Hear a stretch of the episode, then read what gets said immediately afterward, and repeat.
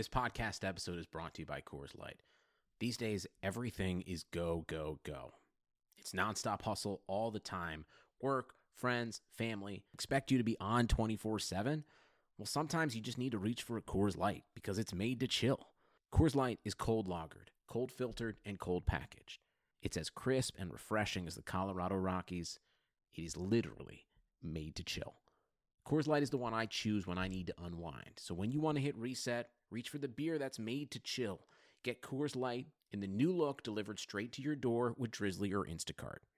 Celebrate responsibly. Coors Brewing Company, Golden, Colorado.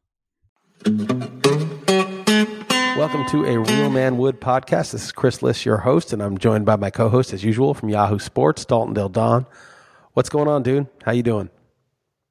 Doing all right, Liss. Um, yeah, I know it's kind of uh, toward the finish line here. I don't know, with Christmas overlapping the end of the NFL season, I'm kind of just ready for it all to be over. What about yourself? You're talking about your life or just this season? Uh, well, come on now. Let's not go too dark here, but I, I don't know. I mean, I'm in a. Let's jump right into it. Yeah. Yeah, I'm in a couple, you know, fantasy playoffs and stuff going on still, but um, I don't know, man. It's just, it's just coming to the end of hitting a wall here is all I'm saying. I guess I don't know. What about you? Are you, are you peaking here late? I take it. No, I'm not peaking. Let me ask you this: Are we still alive in the League of Leagues? I know we made the playoffs. Yeah, no, we lost that that league um, uh, in the in the round first round of the playoffs. Uh, I mean, I could a couple different things. Like it was just a total disaster. I forget we had an all star team. It's just funny the the amount of uh, injuries and, and busts that we got. You know, from Gronkowski, McKinnon, uh, David Johnson. Um, oh yeah, Beckham. We lost Beckham last week too. Right, right before. that was bad. It was bad. and right. and Garoppolo. okay, I don't need to know the details. top- it's just the top of my head there. But anyway, it really did. I did pick up Jaylen Samuels to use in our um, utility, and I had like Godwin, which I thought was a great start to replace Right. uh, Beckham, and I thought I was doing well. But I must admit that the, the reason was I picked up and started Mayfield over Matt Ryan, and that was uh, the difference. Uh, the re- the reason. If I had not done that, Ah. if I had just not tinkered, who who would you have uh, started? Easy for you to say afterward, of course, but who would you have ranked higher last week? Atlanta was at Green Bay. I probably where's Mayfield? I probably would have gone Mayfield actually, but Yeah. Okay. Okay. I don't. I don't So, rank the guys yeah. every week. You know, I know everybody does that stuff for fantasy pros. I don't know why you give away all your work to fantasy pros for free, but that's another that's another topic. But everyone's always doing those rankings, and everyone's like asking me questions. Hey, listen, I listened to your show. You know, where how who do I start? This guy or this guy? Like, I don't want those problems. Start sit questions. I don't want to do a start sit question. Why don't I want to answer that? I'll just point to Jeff's value meter. Like, think about it. Yeah.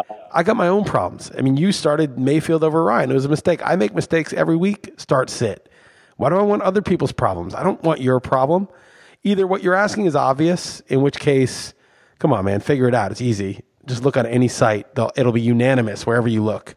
Or it's a hard call, which is usually the case. Most people who ask questions, they've played fantasy long enough that it's not obvious. If it's not obvious, why are you putting it on me? It's your problem. Why are you making it my problem? Now I got to answer this, have some dilemma that I don't want in my life. I got my own problems. I got to set my own lineups. You want to you want to talk about which teams are developing, what players to keep an eye on, what is interesting to me in the league, systems, coaches, quarterbacks, fine. Yeah, I don't delve into the comment section or anything, but I do answer start sit questions on Twitter. I guess it is not beneath me, but I do have some complaints about it. Nothing's beneath you though. That's the difference. exactly. You know, we're totally different. You're, you're, you're right on. Uh, but when I do respond and then someone comes back and, and then they say, but what about the weather or something, as if we didn't take that into consideration. Oh, well, because you said that, then I take it back. Or Andy Behrens is great when they'll ask us a clear question about two to the same position. You know, he'll just he'll just say, we rank them. Here they are. Here are our rankings. You know, you're comparing two positions. So it can get annoying. And, and some of the questions I actually respect the tough ones, but I normally end up saying, you know, go with your gut here. These are these are tough. That's what I- that's I, what- do. You know, I mean, I hate on the rare cop-out, occasion- the Sorry, I sorry to interrupt, but on the rare occasion that I do answer, I say, oh, "That's a tough call. Go with your gut." Because if it's not, it's either obvious, in which case, come on, man, either figure it out or look it up anywhere. RotoWire has it, Yahoo has it. We all do. You know, there's rankings on every site. Or it's a really tough call, and why are you asking me? Go with your gut. Make the decision. Live and die with your own decision. Were you trying to outsource the? You're to outsource the uncertainty to me? Put it on me? No, no, you own it. It's your problem. It's your team. First of all, anyone who willy nilly answers your start sit question, that's a really tough 50 50 question, is doing you a disservice. They're giving you a false sense of certainty. And they're not. They have no skin in the game. If your team sucks and loses, it's not their problem. So don't even do it. Every time, uh, you know, uh, on Sunday morning, I don't even do this anymore. But I used to be like, "Don't ask me questions. I'm asking you questions." I would ask about my dilemmas. I wouldn't do what people said. I do the opposite a lot of the time. But I just want to see what people said. And sometimes someone would say something so that struck me as so off base that I would know to do the opposite thing. I would just try to like gauge from the responses what I really thought, just by you know seeing what they said about seeing Right. the feedback. But a don't I don't want to deal with your problem, and B anyone who is going to deal with your problem, they're doing you a disservice. A they're depriving you of the skin in the game risk of making your own call and suffering or profiting from it, and B what are they really giving you? They can't give you certainty because it's a 50-50 call. So what they're giving you is they're giving you the removal of your doubt, the removal of that uncertain feeling of not knowing what to do, which of course is valuable to people. They don't they're uncertain. They want to get an answer, but it's no more right than their own answer. It's just gives them a sense of like peace for the moment, and it's no, it's not necessarily right. You're just giving them this sort of fake good. You're giving them a false sense of decision made, and don't worry about it. And that's not leading you to winning. That's just leading you to not being stressed in the very moment. While I agree with that philosophy, do you not recognize that it is just part of the deal and it's it's going to be part of the deal? I mean, do you, I, I, I, I, I completely admire where you somehow avoid that. And even on your radio show, you, you kind of pretty much avoid it these days. So do you I not avoid it. I mean, you see, uh, you, I- I only do it in one to do this place. in the industry though. I mean, it's just part of the deal. I mean, it's just part of the job. Everybody Some else does it. Questions than others. Right. Okay. So I mean, you do understand the, the utility behind it. I mean, I don't understand the utility behind You've been it. able to avoid it. I understand Right. Do, that there's a demand for it and Demand that okay. companies have risen to meet the demand and make people feel better, but they're not helping them. They're not helping them at all. In fact, they're doing the op- they're harming them. They've risen to meet the demand because of course they will, but it's like someone selling you candy when you're hungry. Yeah, you'll eat it because you're hungry and it's candy and it tastes good, but it is not giving you nutrition. It is not helping you. Is harming you. It is, it's actually removing nutrition. So that's the way I see it. I try to avoid it. There's only two exceptions. On this Iowa show I do every Wednesday, I will answer the start quit sit questions because it's once a week for like 10, 15 minutes. And I've done that show since 2002. They were the first people foolish enough to put me on the air. So I've been loyal to them. And that's just the format, and I do it. And then occasionally I will do it uh, on the RotoWire site if somebody asks me in like the Discord room or on one of my columns, although my columns aren't about that. So usually I discourage, I, you know, tell people to use Ask the Expert or check out Jeff's uh, value value meter rankings instead. But I rarely do it, and I do understand that it is there's a demand for it, and that the sites require the writers to do it. But I think fundamentally, it's it's uh, it's a bad product, and it's it's not the thing you really want. It's just what you think you want. Well, many would agree with you that I am doing them a disservice by responding to them this year by giving them my poor Yes. advice. But actually, actually, I am doing well in, that, in the aforementioned fantasy pros thing. I'm doing well there, and that's that's resulted in a, in a lot of more Twitter followers and therefore more Twitter questions. I do totally Right. understand what you're saying from, from a fundamental uh, standpoint, and I probably should. That would be great though if I just don't respond to people and be like, "Hey, I'm ultimately nicer than all these other people in the industry that do respond because I am trying to look out for the greater good in yourself." That, that should Absolutely. be my yeah, I, I, Absolutely. I would like and also that, Twitter. I mean, who cares? I mean, Yahoo's not even a pay site. I mean, at least for the RotoWire, if a guy you know tags me and is like, "Hey, man, I, I'm a RotoWire subscriber. I love your work." Sometimes I do feel like, okay, you're a subscriber. I got to treat you a little bit more specially because you you pay for the site. You're paying my salary. right. But you're a Yahoo guy, you know, it's all free. I, I mean, I suppose in some minute way they're paying for the ads, you know, whatever the way Yahoo makes money. But, you know, those are, that's not even, if a guy's not a subscriber, I'm almost never going to answer his question on Twitter. I'll answer his survivor question or I'll answer his handicapping questions or I'll answer his life question. Someone's like, oh, you're talking about seed oils on the podcast. Which ones should I avoid? Oh, I'll answer that in a heartbeat. But Right. if it's a stark sick question, no, zero interest. that, that brought up this conversation because we uh, we punted basketball and did not turn out too well in baseball and went all in in football. So that's that's not great. I think we we face uh, the Miz in the consolation round. So that whole year did not go our, our way in League of Leagues. What else? It did not go our way is another is like what, what's the translation that you failed terribly? Yes, I think. Total disaster, just an utter and, and, unmitigated. So we're gonna we're gonna we're gonna uh, suplex the Miz here in the in the consolation. yeah. We're gonna, we're gonna camel Well clutch done. the Miz. What's Well, the what's well, the proper terminology? On, honest, honest, I think he is pretty good at shit talking in the emails. That's one thing he has been engaged in. So maybe we'll throw a, a come up with a, a clever email. Which I think you just did. So maybe maybe we'll Yeah. email him.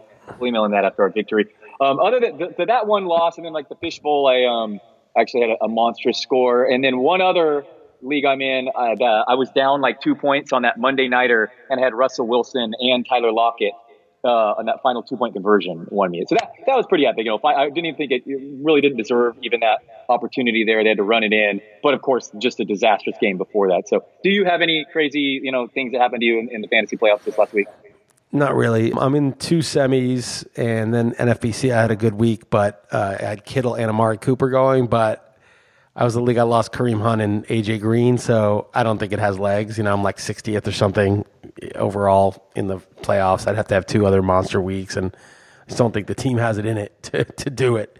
And then you know, I'm in this that Vegas league. I'm going to end up buying stakes this year, not double, Oh, but man. but a lot. You know, and I'm not going to be there, so I'm going to have to probably send in like 200 bucks. That's going to be unpleasant. And then I'm in the semis in the FSTA league we drafted, which you know that's cool, I guess, but this is also not like a high priority, super important league. So it's it's you know I made the playoffs in a lot. I did fine. I, I just don't have any monster teams. You know, I don't have any teams that are like, oh, I've got Zeke and you know Davante Adams and three other star guys later, and uh, you know Pat Mahomes. I had a Pat Mahomes team, and I I blew that one. It was close, but didn't make it. So you know, I just I don't have any great teams. You never know with the weeks 15 and 16. I just have some good teams.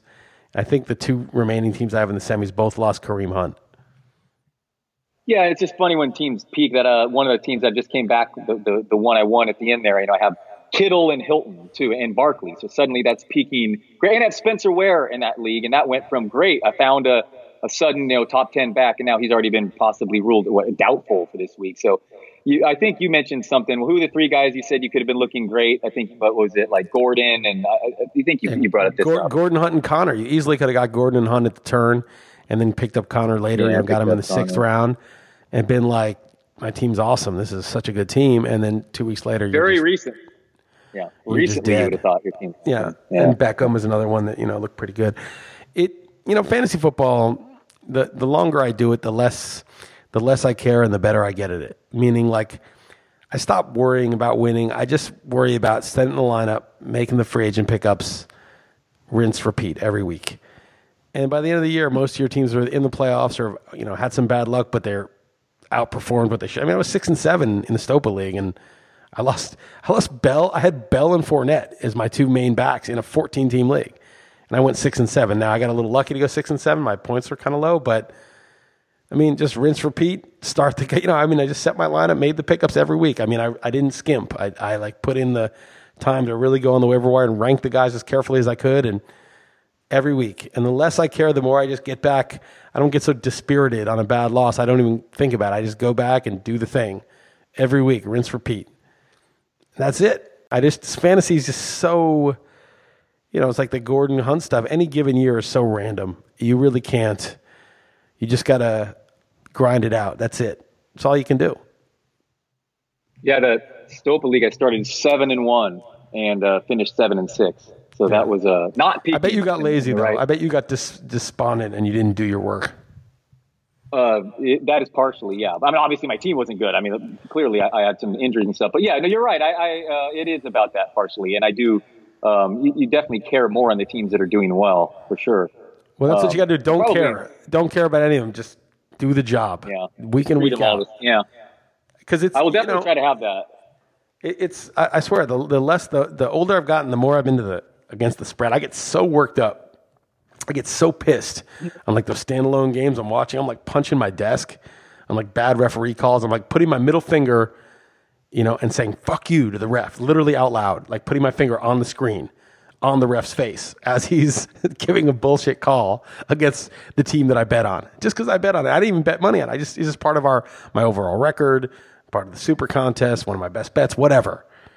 I mean, I'm like literally that's what I get caught up in. It's not about work with the spread. Like you, you know, it's the same amount of work to pick the winner as the loser. You know, it's it's just like there's something just fundamentally just it's like the endless mystery, the endless puzzle that keeps moving out of your grasp just when you think you have it. Whereas like fantasy is simple. Do your best, make the waiver pickups, set your lineups. Not everybody is. If you do that, over time you're going to win. Well, I'm definitely going to try to take that approach with baseball too. If it's anything like last year, which is it's total disaster. It's so much closer. We're going to talk more about baseball. I'm really curious and, and interested in strategies this year, but um, I definitely want to take that same approach because just it's going to be a disaster right down the road for the next guy. I, I can guarantee you that. So I'm going to try to try to go with that. We'll see how, how far I can take it. I'll tell you what I'm going to do in baseball. I thought about this on my walk home today. By the way, I went to uh, I broke like the top of this Le Creuset pot. It was an expensive pot. I just dropped the pot last week and it cracked the just the handle, not the just the top, like the the part on the top of the lid that you you need to pick up so it's not so hot. And uh, apparently, there's a Le Creuset store in this mall, like a mile away from me. So I walked up hills a lot, and I got into the mall. A mall is a living fucking hell in any country. I just I truly hate walking around the mall. I couldn't find it. I was walking around endlessly, like in circles for a while. Finally found it and got the uh, got the piece I was looking for for like 15 euros. But as I was walking home, I started thinking about it, and I had Rufus Peabody on the uh, XM show yesterday. Yep. And I, I knew this already because he's he talked to me about this one when he was in Lisbon last year. But basically, what he does is he has his model, which is the very sort of the objective model. It just takes into account yards per play, play success rate, context. So it sort of downgrades like the importance of blowout plays. Like if you're down thirty to nothing whatever you do in that span is kind of eliminated. You know, it's only stuff where the game's mm-hmm. really contested. Uh, it accounts for opponent quality, so your all the stats are you know adjusted for strength of opponent, and it crunches all that stuff and it spits out sort of a team quality number. And what he does is he regret he regresses his number and the market number, the, the line, some partly his number, partly the line, um, because the market has information that his lines don't have. But basically, Rufus will have his own sort of objective line, and then like there's information that his numbers can't possibly contain, like oh the you know the the left tackle's out, or you know the you know the coach got fired, they replaced the offensive coordinator, stuff like that. You know that it's just impossible for him to quantify, and so he'll rely on the market, you know the, the actual market number to deal with to convey that information that he missed. So he'll average it between his and that to come up with like his real number. And, you know, he's been successful doing that.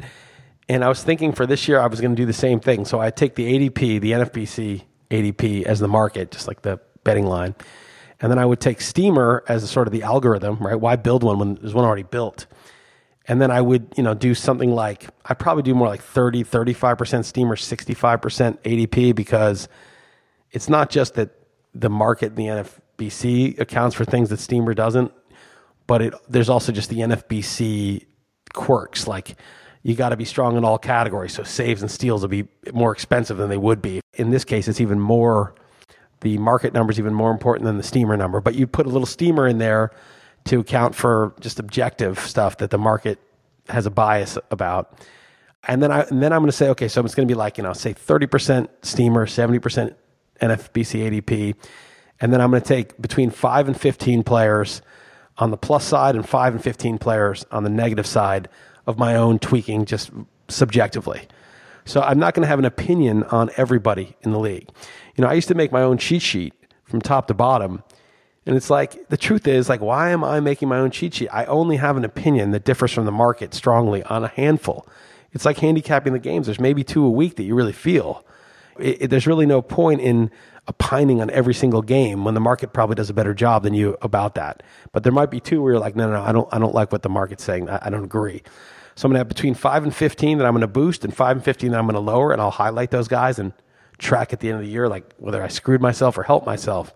But I'm going to go, you know, and these aren't, you know, I may change the, the, the proportion, but a weighted average between Steamer and NFBC, and then some tweaks just based on personal preferences between 5 and 15 up and 5 and 15 down. Love that idea, and it kind of goes with what I'm going to do is just really try to be more agnostic than ever with baseball this year. So that will be interesting to point out. To, I don't know. You, is there a great way to follow that? Well, did you figure that out? To follow what? Uh, your guys specifically, you're just going to basically just kind of eyeball it and see how they finish. Well, I'll I'll know which five to fifteen I changed. You know that like it's right, it's pretty right. easy. It's not that easy, but it's easy enough to take the steamer projections and convert them into a rough dollar value based on the stats. Right. Or and then rank them and then compare that to the NFBC ADP ranking and then just do an average, a weighted average and then get an aggregate ranking between the two of them. And so I'll have my players ranked, you know, 1 through 400 or however many get drafted and then out of those 400 maybe 7 you know, I'll boost. I'll be like, all right, these are the seven guys I really like more than whatever this thing is spitting out. And here's the sure. four guys or five guys I said minimum that I just I'm gonna down. I don't want to own these guys, and I'll know exactly who they are, and I'll probably get a lot of the guys I like. Maybe not all of them because they other people may like them, and I'll probably avoid like all the guys I don't like. And then at the end of the year, I'll, I'll be it'll be quite easy to track like whether the guys I liked were guys worth owning, or whether the guys I didn't like were guys worth avoiding. Speaking of baseball, I'm not a Hall of Fame guy, but do you have any thoughts on Harold Baines joining it? Yeah, we're just in a moment in time now, you know, where it's, you know, it's the, the hall of the class act, you know, the hall of the harmless joke. Yeah. You know, let's make the harmless joke. Let's make the thing that doesn't offend anybody. You know, in a w- weird way, it's perversely offensive because it's it it's sort of an affront to greatness. What the Hall of Fame is supposed to be about. You know, Barry Bonds and Clemens are not in, but class act Harold Baines is in. You know, it's like, what the fuck is this? What does this even mean? It's the Hall of the Class Act. And it's Frank Gore and Eli Manning and Jason Witten. Oh, class act. Jerome Bettis. What a class act. But I like that those, better. Yeah, not, not the Hall of the Very Good, the Hall of the Class Act. I like that. The Hall of the Class better. Act, the like Hall of the Socially Acceptable. You look on Twitter, okay, look at what people are tweeting. Look what people say it's all, hey, I just want to congratulate my colleague. So happy for him. He succeeded at this. He, congratulations on the new job. Thanks so much. So happy for him. So happy for this team that won the World Series. It's just the socially acceptable. We're now all in a public square. It's Twitter, it's Facebook, which I've deleted. Let's say the thing that can't possibly offend anybody, and and this is just an extension of that. It's like the vet, you know, this new veterans committee that Harold Baines is probably a class act. I'm not even denying it. He's probably a really nice guy. He never got accused of it. I, mean, not that I know of, but he never seemed to. You know, I, I knew who he was growing up. He wasn't a fame, big famous star. Uh, it's it's ironic. Hall of Fame. I mean, he's barely known by most people who didn't follow baseball extremely closely.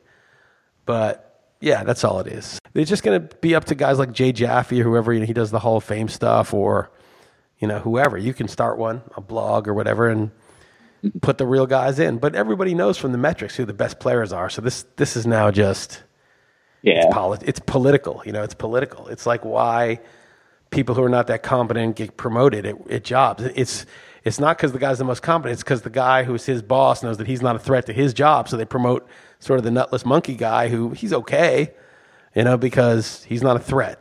It's politics we're just in a you know we're just in this era. I mean, it's always been you know the world has always been political, but we're we're in a very special era where you don't want to be offensive. Yeah, I mean the the hall is a farce and silly, obviously, but I guess it's not Harold Baines' fault that Barry Bonds isn't isn't in it, and maybe it's just not something to get too worked up over. I guess, but um, I don't know. Kaepernick it doesn't matter in itself. I mean, the, Ka- the Kaepernick thing's a little annoying, though. I mean, uh, Washington get to what they deserve. I mean, watching their quarterbacks lose like that is funny to me. But um, I don't know after signing Reuben Foster, but that that that's annoying to me. But I guess all this stuff.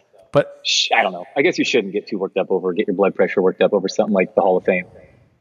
Well, it's not about the Hall of Fame because that's irrelevant. They already by not allowing the greats, Clemens and Bonds, they've already made themselves a farce. But it's just it's just a symptom of you know what's acceptable and what's not. Mediocrity, if it's class act, is acceptable. Greatness, if it's douchebag, is not. All right. So, do you have anything before you get to the games? You want to talk about your your quarterback tiers and your this week's column, or anything else jump out to you? Sure. I, I'm not wedded to the tiers, but I just people can read it. The East Coast offense. You know, I just basically made the case for how to approach the quarterback position if you're an NFL team, and it's basically like go after one of the stars or real superstars if you don't get a superstar, get a superstar prospect like there's only two, Garoppolo and Mayfield. They're not superstars yet, but they have a good chance to get into that tier. And if you can't get those guys, try to rent, you know, a, a Dak Prescott or a Matt Stafford, maybe. I mean, I, I put him in that tier because he's horrible this year, but just from his history, and get one of those guys cheap. Never wedge yourself to Stafford or, you know, the Cowboys may extend Prescott and, you know, or Kirk Cousins. Don't wedge yourself to those guys. Rent those guys cheaply. And actually, you know, Prescott may end up in tier one or Stafford may drop into tier four, like beyond the quarterbacks you should use. And, and there's movement. I don't know, you know, I can't say which quarterbacks are permanently going to be there, but basically there's three tiers either absolute superstar, border, you know, rising superstar that could be one soon, like Mayfield and Garoppolo, or cheap temporary rental. And then everything else is just like desperation rental would be like Case Keenum, Ryan Tannehill. Total unknown would be like Nick Mullens, Cody Kessler. Like, you know, Tom Brady was one of those. It's not the worst thing. And the worst thing you can do is either wedge yourself to a mediocrity, like an Andy Dalton. Andy Dalton's fine as a rental, but as a as a quarterback you extend, it's terrible. Or you know, be stuck for any length of time with an Eli Manning, Joe Flacco level QB this year, where you're you have a guy that you can't really win with. And then I put category nine, which is uh, exhibits in Colin Kaepernick's lawsuit against the NFL, which is like Sanchez and Nathan Peterman and, and Gabbert, who just that's not even a those aren't even. I mean, that that's just you know for comedy purposes. That was funny. Well, I did laugh, so that worked. And I also appreciate you as long as you properly ranked Jimmy G as a you know prospective tier one. I probably I'm overrated okay. him. I already I, I, overrated him, but I you know just for you, I didn't want to. I know you had a tough football season. I didn't want to push you over the edge completely. All right, thank you. Speaking of tough football season, let's get to these. Uh, the picks this week, Thursday night, uh, Kansas City at home, giving three and a half to the Chargers. Who do you got? I made this line three and a half. I mean, sorry, two and a half. I think the Chargers are the better team. I, I really do. And I don't like the short week. I don't like taking the team traveling on the short week, but it is what it is. And uh, I took the Chargers. What about you? Well, on the short week, I could have even been talked into this one. So, but uh, I mean, I understand that the Chargers are really good, though. But and and the Chiefs, you know, they already beat them the first time they played, so maybe there's some bounce back there, and it's more than the than the half. But I don't know. I can see the, the Kansas City's so tough at home. Um, I, I think they, I think they roll. Next up, Saturday. I love the Saturday games late in the year. Big big fan of these. Uh, more time uh, more time to spend away from the fam. Um, it is uh, Houston giving six in New York against the Jets. Yeah, I made this like four, four and a half, something like that. Uh, Houston, they're just okay. It's maybe weather's an issue.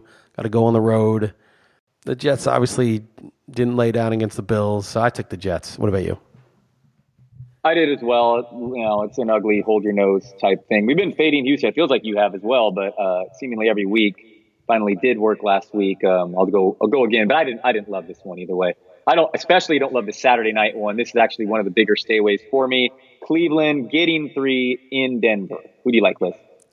Yeah, I took the Browns. I, I just think this is kind of 50 50, and either team could win. I think it'll be competitive, and so I took the points. I probably should have done that. No Chris Harris, Emmanuel Sanders. Maybe those things really do matter. Um, but it kind of felt like a buy low, sell high opportunity. So I went with Denver there. But I, again, I did not like that one at all. All right. So the Sunday games, uh, Miami getting seven in Minnesota. I made this line seven and a half and it opened at eight. So I was on the Dolphins. And I wrote that, you know, I was, when I was doing the East Coast offense, which I read on Tuesday, I was like, okay, I guess I'm on the Dolphins. The next day, I wrote beating the book, and the line moved to seven. So I was on the Vikings because I had it at seven and a half. So I'm on the Vikings. And the more I think about it, the more I like it. The Vikings defense played great in Seattle. Russell Wilson got completely shut down. And I think they can shut down the Dolphins. And the Vikings offense has been the problem, but I don't think the Dolphins defense is very good. So I laid the wood. Yeah, it probably was more than seven when I sent this to you in my head, but I did take the points couple things. I have no idea how Miami Miami keeps doing it each week, so I have no confidence in it. Maybe this is a get right week, but Kenyan Drake, man, he is so good, and I, it reminded me of all those crazy under the hood metrics. that made me want to draft him so high in fantasy drafts. I really wish that guy would get more touches, but don't don't love this one either way. I, I could certainly see Minnesota lane. I mean, I I I wouldn't argue against you here. Well, I mean, um, Adam Gase. Up, I mean, Adam Gase knows to save him for the final play. I mean, that was smart. He had a lot of right, energy on the yeah. play, and I'd say like it was such great open field running. I mean, it was an amazingly executed play, but the last guy to touch the ball gets it like almost at midfield. It was not like by any means a foregone conclusion when he got the ball that he was going to get there. He kind of stopped, hesitated, looked, and then started again. I mean, that guy has vision. He's fast. He's just what a great open field runner he is. Yeah, he can catch the ball too. Ugh, man, frustrating, frustrating usage. Um, Oakland traveling early game clock, uh, getting three in Cincinnati. What an ugly game. Who, who do you like in this one? I took the Bengals. I, you know, got to travel across. I, the Raiders won their Super Bowl last week. They beat the Steelers at home. That was a huge win. Gruden was super pumped. It's a, it's a great win for the Raiders. The Bengals, they showed up. You know, their defense showed up. Mixon showed up. They, they're run blocking against a good team. I know the Chargers might have been looking ahead or something. That was a stupid pick by me last week, but it's 14 3. I was like, oh, yeah, this is easy money. And then hmm. the Bengals pretty much dominated the game since then. I think the Bengals showed up. They found something, and Driskel didn't make any mistakes. And I just think, like, I just think the Raiders are going to be, they're just, uh, it's going to be a, a shell of the team that beat Pittsburgh. They're going to come in on an early body clock pumped from the last game and just I think the Bengals are going to cover this.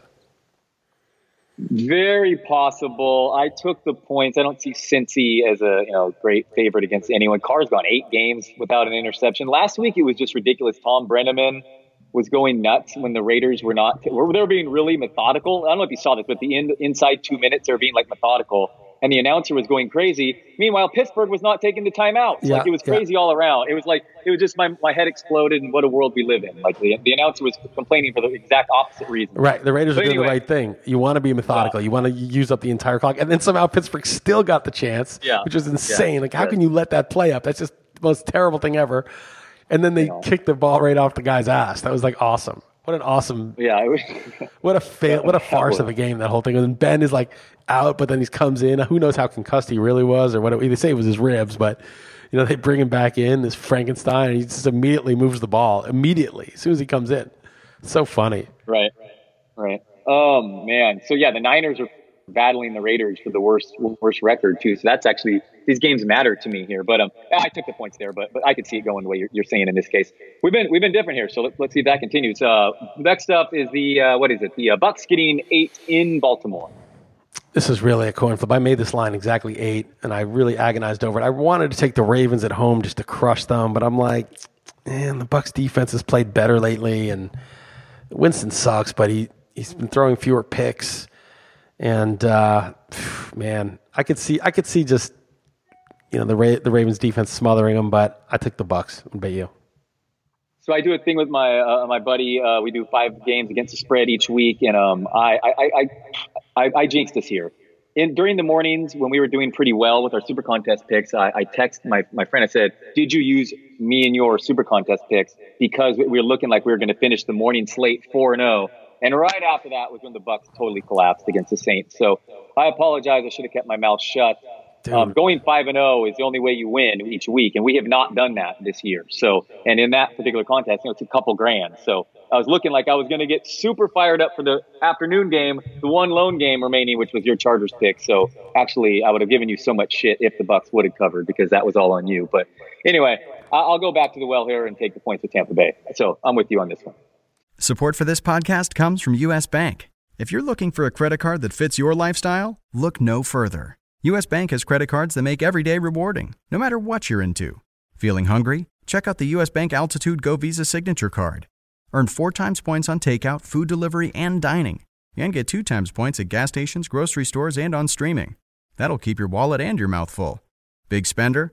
The U.S. Bank Visa Platinum Card has a low intro APR for large purchases or balance transfers. And you call the shots with the U.S. Bank Cash Plus Visa Signature Card. Choose two categories each quarter Earn 5% back on your first $2,000 of eligible purchases from those categories. So don't just get a credit card, get the right card to make every day more rewarding. Cashback, merchandise, travel rewards, and low intro APRs are waiting. Learn more at usbank.com slash credit card. The creditor and issuer of these cards is U.S. Bank National Association, pursuant to a license from Visa USA Inc., and the cards are available to United States residents only. Some restrictions may apply. Member FDIC.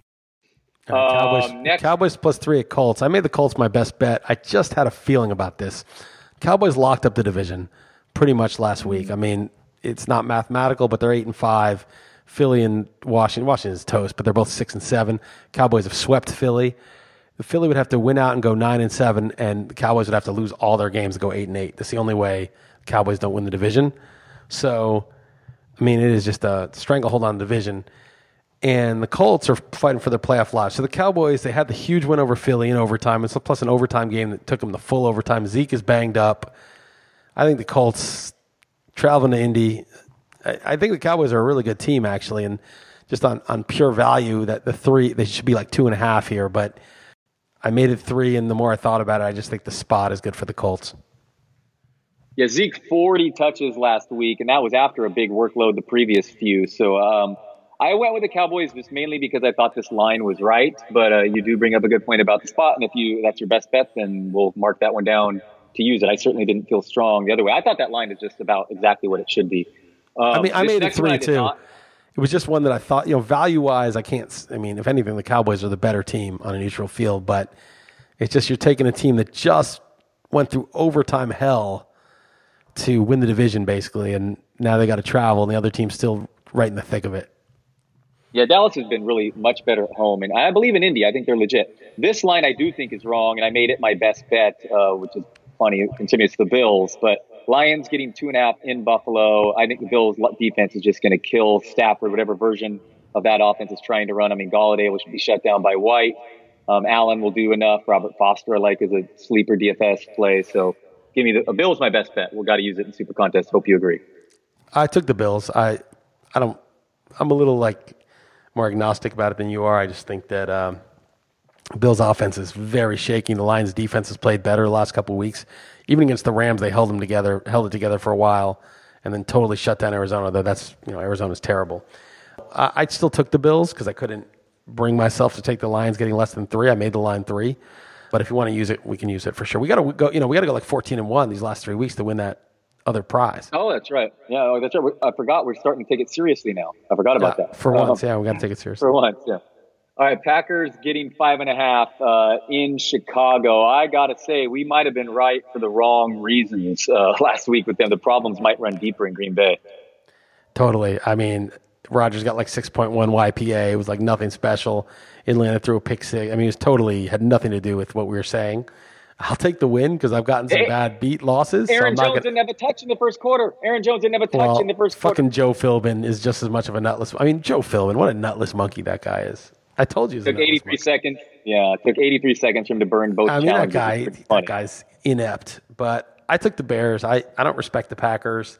I agree. There's something deeper wrong with it. I don't think the Bears are going to overlook this because this is their like most hated rival. So they'll want to stick it to them. The Packers beat them earlier this season. The Bears totally shut down the Rams last week. I don't see why they shouldn't be able to do it with the Packers. There's always that Rodgers magic or whatever, but I think that the line's only five and a half and not like seven and a half because just the historical memory everyone has when these teams face each other that the Packers kill them. This next one, uh, your Giants, uh, Titans. Yeah, they are getting two and a half in New York. I could frankly see that line being either way in the in the two and a half side, but it's uh, the Titans two and a half point dogs in New York. Uh, I just took the points. Whatever, those are two teams. I, I mean, that's what do you make of that line? I mean, you can't possibly feel strongly one way or another, one way or the other here, can you? I made it three, so I took the Giants, but I, I have very big misgivings. If you look at the course of the year, the Titans beat the Patriots, they beat the Cowboys. The Titans have been the better team than the Giants, and so they're, you know, they're they're being treated like that. They're they're not, you know, getting the full three. So it's kind of fair. I, I, have misgivings. I think that the Titans can get after Eli. When they when Eli gets yeah. any pressure, he's just toast. But on the other hand, the Giants' offensive line is playing a lot better. Their defense is more cohesive, and Saquon Barkley, man, you just give that guy an inch, and he is such a monster. He's so good. He's such a difference maker that. I kind of think you know the Giants are five and eight, and they shouldn't have blown that lead to Philly. Eli's pick at the end of the first half, they'd be six and seven. They'd be in the playoff hunt. They lost on a 63 yard field goal by Graham Gano on the last second. They could be seven and Crazy. six. I mean, the, the, Giants were one and seven, and they're you know they're still mathematically alive, but obviously they're not going to make it a five and eight. But this team, if they just held on in the Eagles game, they would be really in it. So it's not that much worse than the Titans. They're not that much worse. So I don't know. I'm not strong on it. I could see the, I could see the Titans getting after Eli and just the whole thing collapsing. So I took the Giants, but I'm not using it in the Super Contest. Yeah, watching Eli and shotgun on second and goal from the half yard line last week take a sack, I just said, man, I, am not putting any money. I, it just was a brutal experience. But anyway, um, Beckham could destroy this secondary. is really vulnerable. If he plays. And, yeah, of course. Yes, he probably would have to be on the field in order to that do would that. Be helpful. But, um, I'll say one other yeah, thing. Well, you, you see Eli that that, okay. that play you described. He took like a 12 yard sack or something on that play. Yeah, yeah. The only no, players yeah. who should be allowed to take a 12 yard sack without being benched or dismissed from the league immediately are like Newton, Russell Wilson, Deshaun Watts, somebody who could actually make a play, Trubisky, someone who could actually scramble out of trouble and turn it into a positive. If you're Eli, you got to do what Brady does dive forward. Just dive down and try to get back to the line of scrimmage and, and take a two yard sack. It is just inexcusable that he's spinning and turning to try to get away. Know who you are. You are not, all you're doing is losing yardage. You are not going to escape.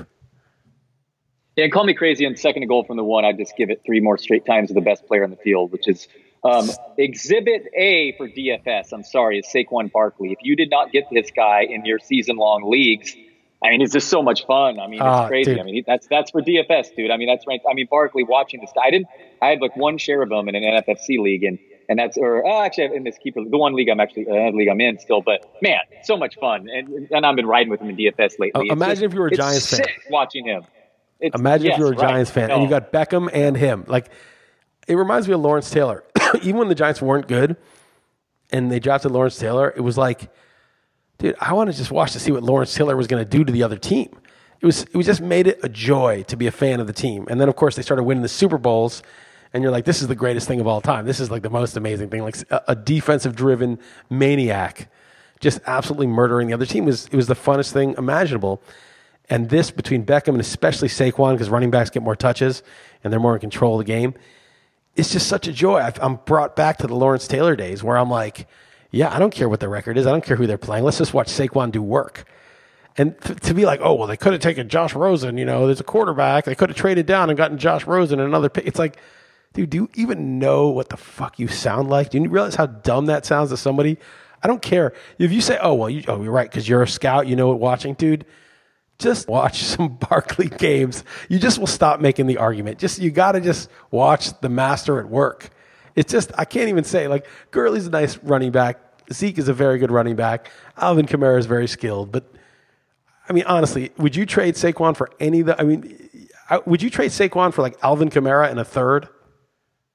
No, no. no I, I no. mean the logistics. I mean, probably not. I mean that's that's a lot. Alvin Kamara in a third, but whatever. I mean, I mean he separates himself uh, uh you know, between number two at his position, unlike other positions on the football right. field. I will say that's that. right. I mean, that's big right. time. I mean, he the only other player I can remember who separates himself from defensive backs was Justin like Tucker. Sanders. When I was, um, I mean, oh, I separates only, separates when I'm saying like who's it used to be Justin Tucker. Like yeah. you know what the biggest right. gap between one and two. Nice, nice, nice. Sorry, yeah, yeah, yeah. No, I, I, I the big, different area there. No, who actually separates himself speed wise. Barry Sanders in his prime, um, and he he obviously wasn't nearly as uh, strong as Barkley between the tackles, but it's just crazy watching him outrun the secondary. It looks like it's a video game and he pushes a turbo button. It's it's I have to say, man, it just brings me happiness every Sunday. Yeah, I can only imagine. I mean, yeah, I, I don't doubt it. it. Certainly brings me happiness every time he's on my fantasy lineup. Who would be number two then? I mean, there's definitely a big gap, but is it Elliott? I mean, as crazy as that sounds, it might be Elliott, second best running back in, in football right now. I mean, I think Elliott, Gurley, Kamara is the next wave. You know, those three guys, and they're all they're all good. They're very good, and that you can make a case for any of them. And they all have a little bit different strengths. You know, Elliott's the workhorse. I think Gurley is sort of the smoother pass catcher, although Elliott's become a pretty good pass catcher. And then Kamara isn't the between the tackles guy, although he's five. Kamara's like 5'10", 215. It's not like he's incapable of moving the pile, but he's just such a good receiver he's like Brian Westbrook or somebody. Uh, I I don't know. Uh, it's I think you can argue those three guys one way or another, but I think those would be the next three. I can't even really think of anybody else. Am I missing somebody? I don't think Christian McCaffrey's a great fantasy back, and I was obviously wrong about that. But guy doesn't look as good to me when I watch him play as those other three. He's just been in a good situation, and he happens to be incredibly durable. Yeah, um, like I'd say like the up and comers, Phillip Lindsay and Nick Chubb. Those guys both look like they're you know maybe probably a, a, the next tier. If you were to say, would be the next couple guys. I would. I don't know. David Johnson. What is your opinion of David Johnson these days? I mean, you know, Gurley had that awful year, so maybe Johnson can just get back in a decent system and show that he's as good as he was a couple years ago. Chubb, is he really that good of a pass catcher? I know he can catch passes. Oh no, that, yeah, no, he is not yeah, nowhere near the level of these other So- guys. But I mean, he's just starting. I mean, he's just you know just just And that's then- just developing that. and then Lindsay, you know, he's like 5'8", 190, and he's super quick. And I just wonder how long he's going to play at the level he's playing, given his size. So it's it's one thing to get 15 carries a week for eight weeks or nine or 10 weeks, uh, but you know, part of greatness is doing it for two, three years. And of course, Barkley's a rookie too, so who knows? But I mean, he he looks built for the part. Gurley and Elliott and Kamara's done it for two years now, but Gurley and Elliott certainly have handled the workload, and they're the same guy every year. Yeah, Well, maybe Gurley like wasn't that one year, but three to four. Maybe Fournette would be. an- I mean, you can't really talk about him yet. Uh, He, again, yeah, he, the- he's he may just be stuck in a you know David Johnson Gurley like hole right now, but also we've never seen him be that good, so we don't know that he we don't know what the upside is. But the fact that the the Barkley's such a good receiver too is just so sick. I mean, just just crazy. But speaking of He was- Fournette, next game up. Yeah, You want to talk more Barkley? I was just gonna say he was returning kicks for touchdowns in college. You know, I mean that he's just such a badass. Such a badass. Uh, speaking of Fournette, they are seven point favorites at home against Washington. And what's the over under in this game? Uh, negative or something? It's just uh, that's a, that's an ugly one. It is a thirty six, I believe, over under. Who do you like in this barn? I mean, I didn't want to take the Redskins. I I, I had it like seven, seven and a half, and then I before I looked at the line, I moved it down to six and a half, and I said, "Come on, let's be real. It's going to be a low over under." The Redskins' defense isn't bad. The Giants killed them, but it was partly because Barkley just went went off, and once they were behind, Sanchez just got destroyed, and the Giants got a defensive touchdown, and it just was over. But I think the Redskins' defense is still pretty good, and the Jaguars' offense is. You know, if the Redskins might have the 32nd best offense, but the Jaguars are like 30th. And so I think is going to be an ugly, low scoring game. And seven just seemed like a little bit too much. I don't feel good about it, but I had to take the points. Yeah, I laid the wood here. Maybe Josh Johnson is a big upgrade from Sanchez, but I made uh, Jags my number one defense, fantasy defense league. I'm using Fournette and DFS, and I, I laid the points here. I just think it could get ugly, and like I said, I hope Washington gets what they deserve at QB. Um, next up, Arizona plus eight and a half in Atlanta. This is exactly where I set the line. I really agonized over this because the Cardinals have been covering these numbers on the road. They beat the Packers. They covered against, I believe they covered against the Chiefs when there was a big number. I mean, they've, they've shown up in these sort of spots. I think they covered against the Vikings uh, when they were a big underdog. But the Falcons, to me, it's like they're like the team that's been getting their ass kicked a while. And then sometimes these teams go home where they're more comfortable and they take it out on a shitty team that they can finally take it out on. And Cardinals' offense is terrible, and the Falcons, I think they should be able to score points. And then once the Cardinals get behind, it'll be a disaster. But I took the Falcons, but I feel not that strong about it. I did as well. Um, who would lay this many points with a team like the Falcons? But Rosen has just looked so dreadful, and this just seems like one of those games where Atlanta pours it on um, unnecessarily. So I laid the points there. Next up, my 49ers getting five. I think the spread's actually down to four, really, but I see you used five, I believe, um, Seattle against Seattle at home. It was six when I when I first looked at it Tuesday. I like the Niners. I I think they're showing up. I think Mullens is who knows, maybe he's even good. And Shanahan's offense is good. They, they didn't give up against the Seahawks even when they're getting blown out. The Seahawks coming off a big win, a couple of big wins. I just think this is just a, a bad spot for them, and uh, Seahawks are pretty much locked into the playoffs. I think the Niners they might even win this game, but Yeah, I'm taking the points as well, and I'm fearful the Niners do win this game. I, I hope they don't, but Seattle's uh, traveling. uh, don't worry week. about that. Don't worry about that. Don't. I, I think that's overrated. Yeah, that. you're right. You're probably It's right. But it's people like- got me high. People get me fired up for Nick Bosa, and it's like you know, I mean, the I, I don't know. The Gi- the San Francisco Giants lost the number one pick because Pablo Sandoval hit a three run home walk off homer in the final day of the season, and it's like there's this clear like Casey Mize number one huge, and then like a big drop off. Who knows how it pans out? But I don't know. It's something to think of. I, you say just totally disregard that shit. It's just whatever noise. I mean, I mean, Who knows? If there was like an Andrew Luck level QB prospect or something, I think it'd be one thing. But defensive lineman, like, it's so kind of haphazard, you know, the way the draft goes. And barring a generational QB, even if we don't need a QB, you're right though. Like the tr- uh, what about just the, the you know the, the the commodity of having the number one pick could be a lot more valuable if that Herbert comes out or whatever of um, where's he out of Isn't there Oregon or something? I think as a if there is a number one quarterback prospect, that'd be a very valuable commodity having the number one pick in the draft. You get what I'm saying? I mean, so versus the me, I mean, I see the Niners really fired up. I don't know. It's funny the whole Kittle thing. I mean, I mean, two, I mean you don't give them the record, and they're Oh, they're so horrible. compensated of winning a game. I mean, what do you think of that? Terrible. I mean, dude, just give him the record. I mean, what the fuck? It's an easy thing. Just get him the record. I mean, that's that's a big deal. I don't know why they didn't. That was really uh, inexcusable not to throw a short pass. And you'd think if he was doing so well, would actually be conducive to winning the game to throw him the ball. Um, that was very weird. But I also think like you know, coaches all want to win, and it's not like Shanahan has job security issues. It's not like Jon Gruden has job security issues. I don't even think Shurmur has job security issues, and they're all happy to win these games. Yeah, it's true. And I think there's something to like building the cohesion of the team and you know building a, a culture of winning and getting guys to play together and showing them like what it's like to kick somebody's ass and feeling good about it. And I I don't, I you know, the tanking thing is is great on a spreadsheet. Oh yeah, let's optimize for draft pick. Let's optimize for in, you know, let's let's uh, optimize for injury minimization. Let's sit all our guys like the last two weeks and play our scrubs you, you know, all those things are great on a spreadsheet, but like in reality, you optimize for one thing and you screw up other things, right? Like maybe the team, you know, why does Belichick play Brady in the fourth quarter of blowouts? Is he just an idiot? Belichick's an idiot. Why is he playing him? You know, it's like you think so, or you think maybe there's other factors in terms of the cohesion and players, you know, just getting being used to having the guy under center and. I don't know. I, you know, maybe something about like not having like your your star guy be in a glass case where everyone else is getting taking all the risk. I, I don't know what the exact reasoning is, but I, I often feel like you know these coaches they want to win. I, I I could see it if there was a, again like a generational QB prospect at one, or you know you could trade down for so much, but like I don't know about like playing out your season and not and, and also the players have to try, right? They have to win because they're playing for their jobs. The coaches, even if they have tenure coaching to try to win, you can't like half ass it out there. It's really the I guess the GM, like in you know, in Oakland's case, can trade away guys, but you know, that's all you can really do is trade some guys for picks. I don't think you can do anything and it's I think it's I wouldn't worry about your team winning, man. They'll get a good pick. They're going to be picking very high. No, that's that's a fair way to look at it. Um, and obviously, I don't think that they are not going to try. I'm definitely picking them against the spread here, so that's all fair. Man, what about Kittle? Most receiving yards by any position at halftime since 1991, with Nick Mullens throwing to him. What a beast! Just what a, what a monster. How early is he going to go in fantasy draft next year, Kittle?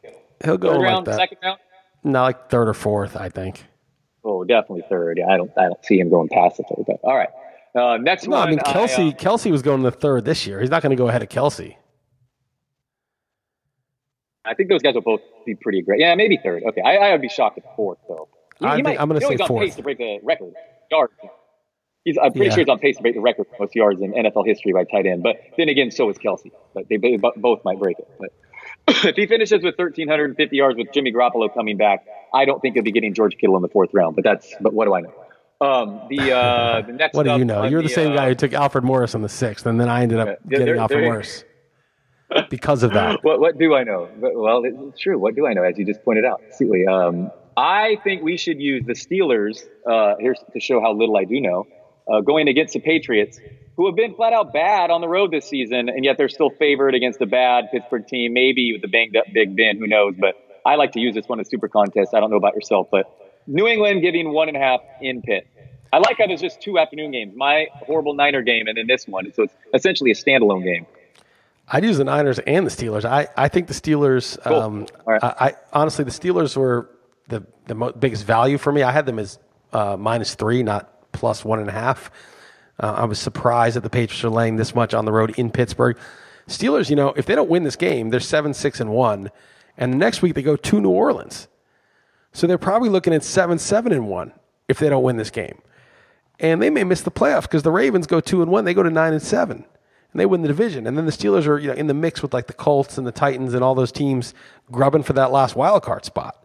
So this is kind of a must win game. Not that that means they're going to win, but I mean this is this is no joke for the Steelers. This is do or die. So I, I like them at home. I think the Patriots Patriots are so smart. They do everything right. I've never, you know, that was the crazy thing about the that Hail Marys. That shit never happens to the Patriots. Like that's the kind of shit that happens to like the Chargers or the Lions. You know, it doesn't happen to the Patriots. But I, am with you, man. Gronk and watching Gronk on skates, man, Oh. that was what a scene. The Patriots have a losing record on the road this year, I believe. Um, so yeah, I don't see why they're favored here. So I even like the setup too, even regardless of that, even if they're rolling. I'm a little nervous, So- like Patriots coming off a loss, though, and you know, it's, you don't make your Oh, money fading the Patriots like back to back weeks, but we did it last week. Let's go back to the well. Okay. Uh, what do we got here? Sunday night game really lame if Wentz is out here. I know we used in the in the the beating the book you used nine and a half points, but I believe the spread has jumped to um, around eleven ish. Uh, Philadelphia getting eleven in LA. Sunday night football probably looking like Nick Foles time. What do you think about this one, Liss? I made it 33 23 Rams at nine and a half, so I took the Rams. At 11, just Foles probably a little bit of a downgrade. Wentz may have been playing hurt, though. I still kind of like the Rams. I think they're going to go to town on that secondary, and then Yeah, the Eagles are going to have problems. You know, the Rams pass rush will get after Foles, and he's not as mobile as Wentz. So I like the Rams, I guess. Yeah, weirdly, I almost like the better at nine and a half with Wentz. I like the Rams better, strangely, but um, I guess I still would stick with the Rams because they're just going to bounce. I mean, and it's funny listening to Jared Goff talk about how it's much more difficult to throw a football when it's cold as, for, as opposed to indoors. Um, like that was a shocking revelation, but I think he bounces. He's had two horrible games in a row, but I think Gurley and all those guys just go crazy, and even defensively too. So I'd be willing to use that one if you. Where, where did Goff go to to as well. college? He went to Cal. I read something about how he's like a warm weather guy, and like he's He's just LA. even co- even in college, if he had to play in cold, he wasn't very good. So it's a handicap. He's lucky they play in a you know a warm weather uh, place, and if they go to New Orleans, it'll be. I mean, the whole playoffs is going to be warm weather for him. He doesn't have to play Yeah, a cold he- weather playoff game. He was born in Marin County, so that's basically San Francisco. So Yeah. yeah, yep. Yep. So um, that, I think he's going to bounce back though. So I could see them um, blowing him out though on this one. What do you? What do you? What, do you, I mean, do you want to use that one? You want to consider it? Check I would What do you use it. I, it's a little like you know chalk obvious sucker, but there's no such thing as sucker these days. I would maybe use it. We'll go. Let's go over our five when we're done with this, and we'll see if, if it comes up. All right. Okay, Monday night, last one. Saints giving six and a half in Carolina. Would laying like six this? and a half in in Carolina. Um, and I, I like Carolina a decent amount. I think Saints are a little out of sync. Carolina's fallen apart, but they've got all these young playmakers. I'm a little worried about Cam. He just doesn't look like himself. He's not playing as well. Defense isn't very good, but I think part of that's like the offense being so erratic. But I just think laying this much on the road on Monday night against a team that knows you, division game and a standalone national game, they're going to be crazy up for the Saints. I think six. I think it's going to be a close game.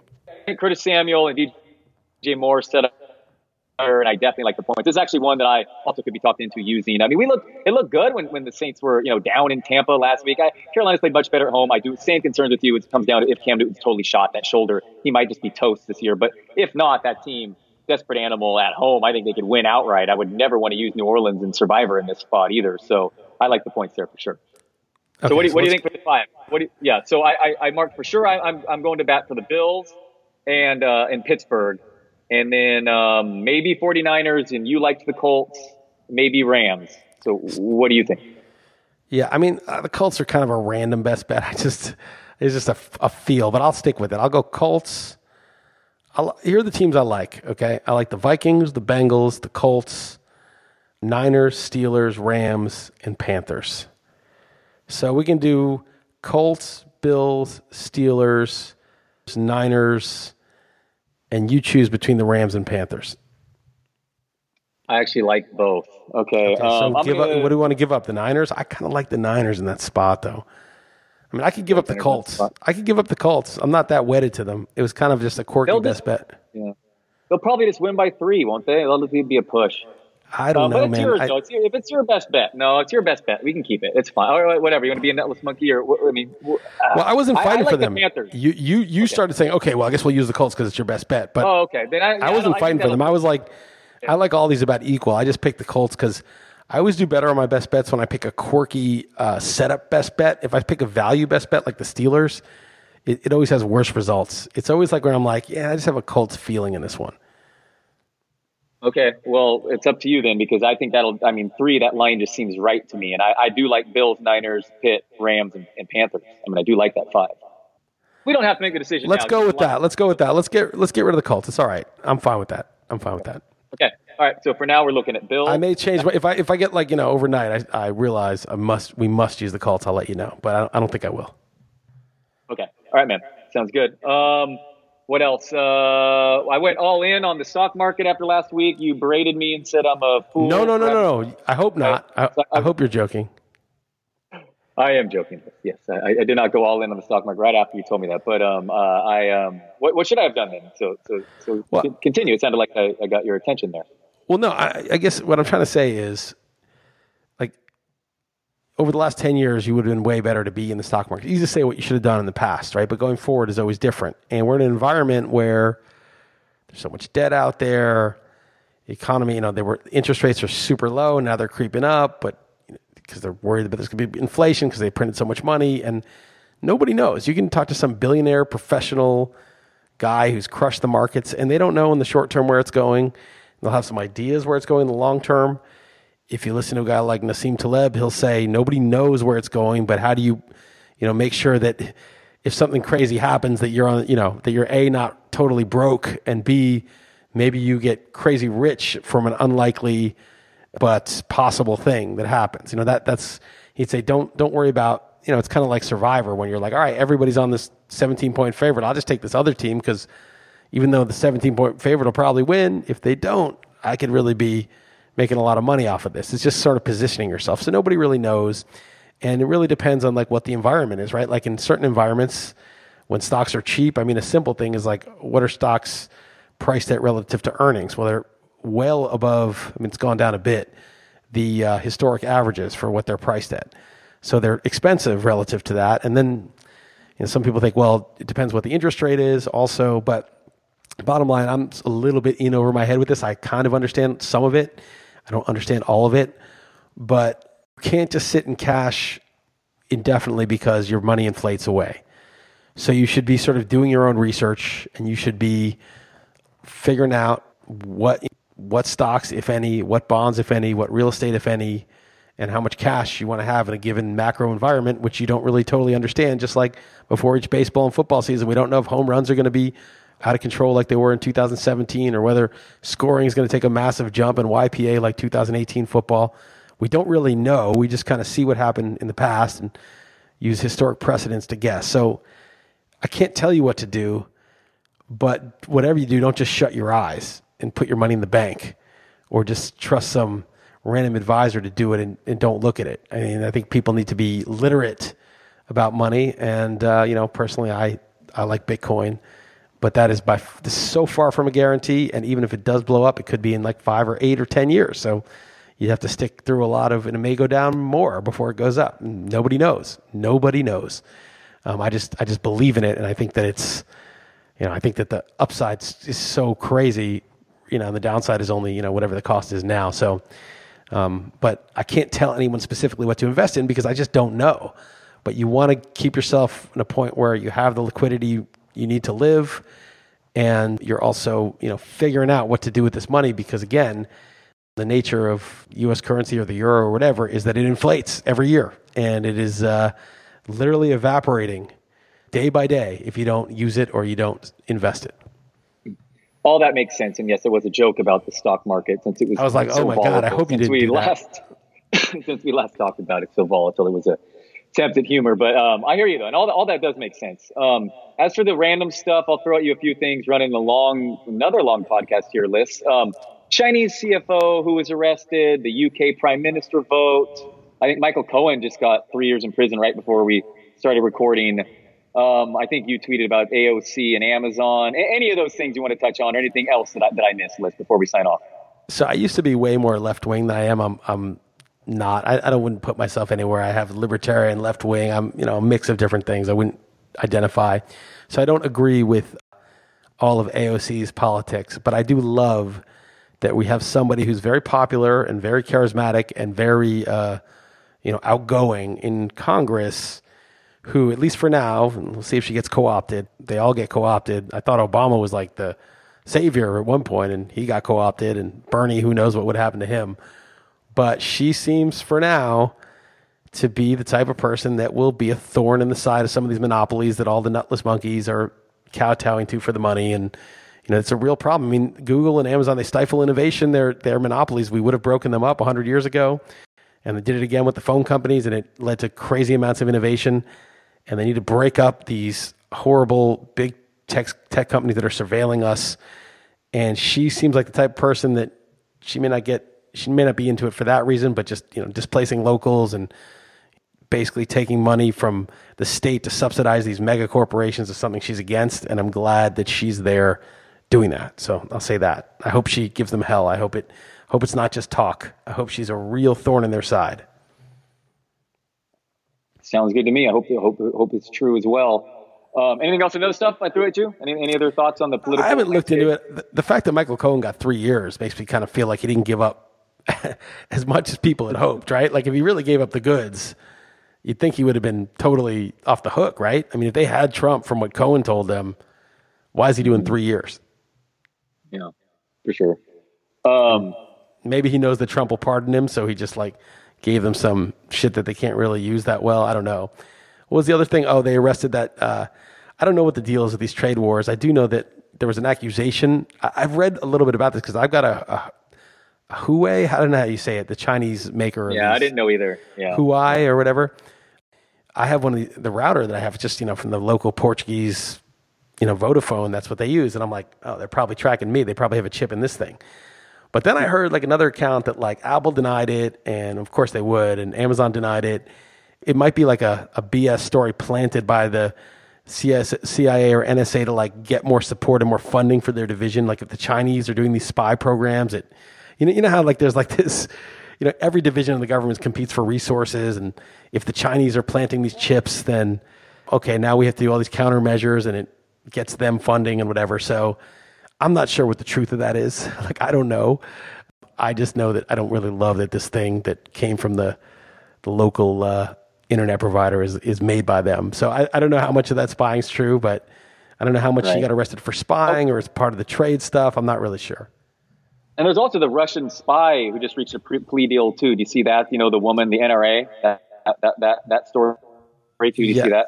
I saw like I don't know the details of that. I remember thinking after seeing something on it that it seemed like a total farce, but I don't know enough to really. I'm I'm very dubious about most of the stuff. Right, I appreciate and I appreciate that about you. I mean, I, and you have me pretty skeptical of anything I read as well.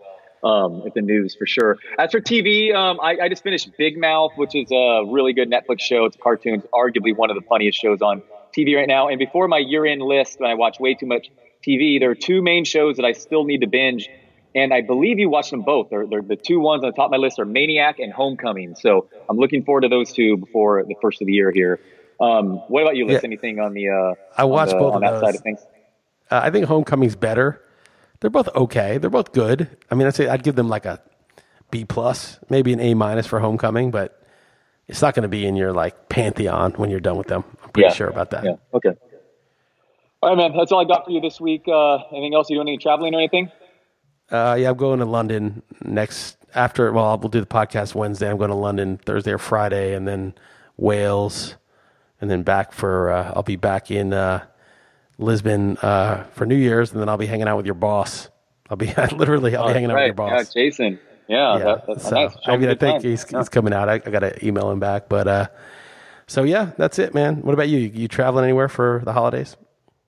Uh, no, I think I'm probably mostly staying staying around here, but um, trying to please you know different families on different sides and all that stuff. But um, like I said, I'm glad when it's over. But uh, let's do it, man. This actually does when it when it counts. Final three weeks, so uh, let's actually take this seriously. I, I like our five. Let's let's do this Liss.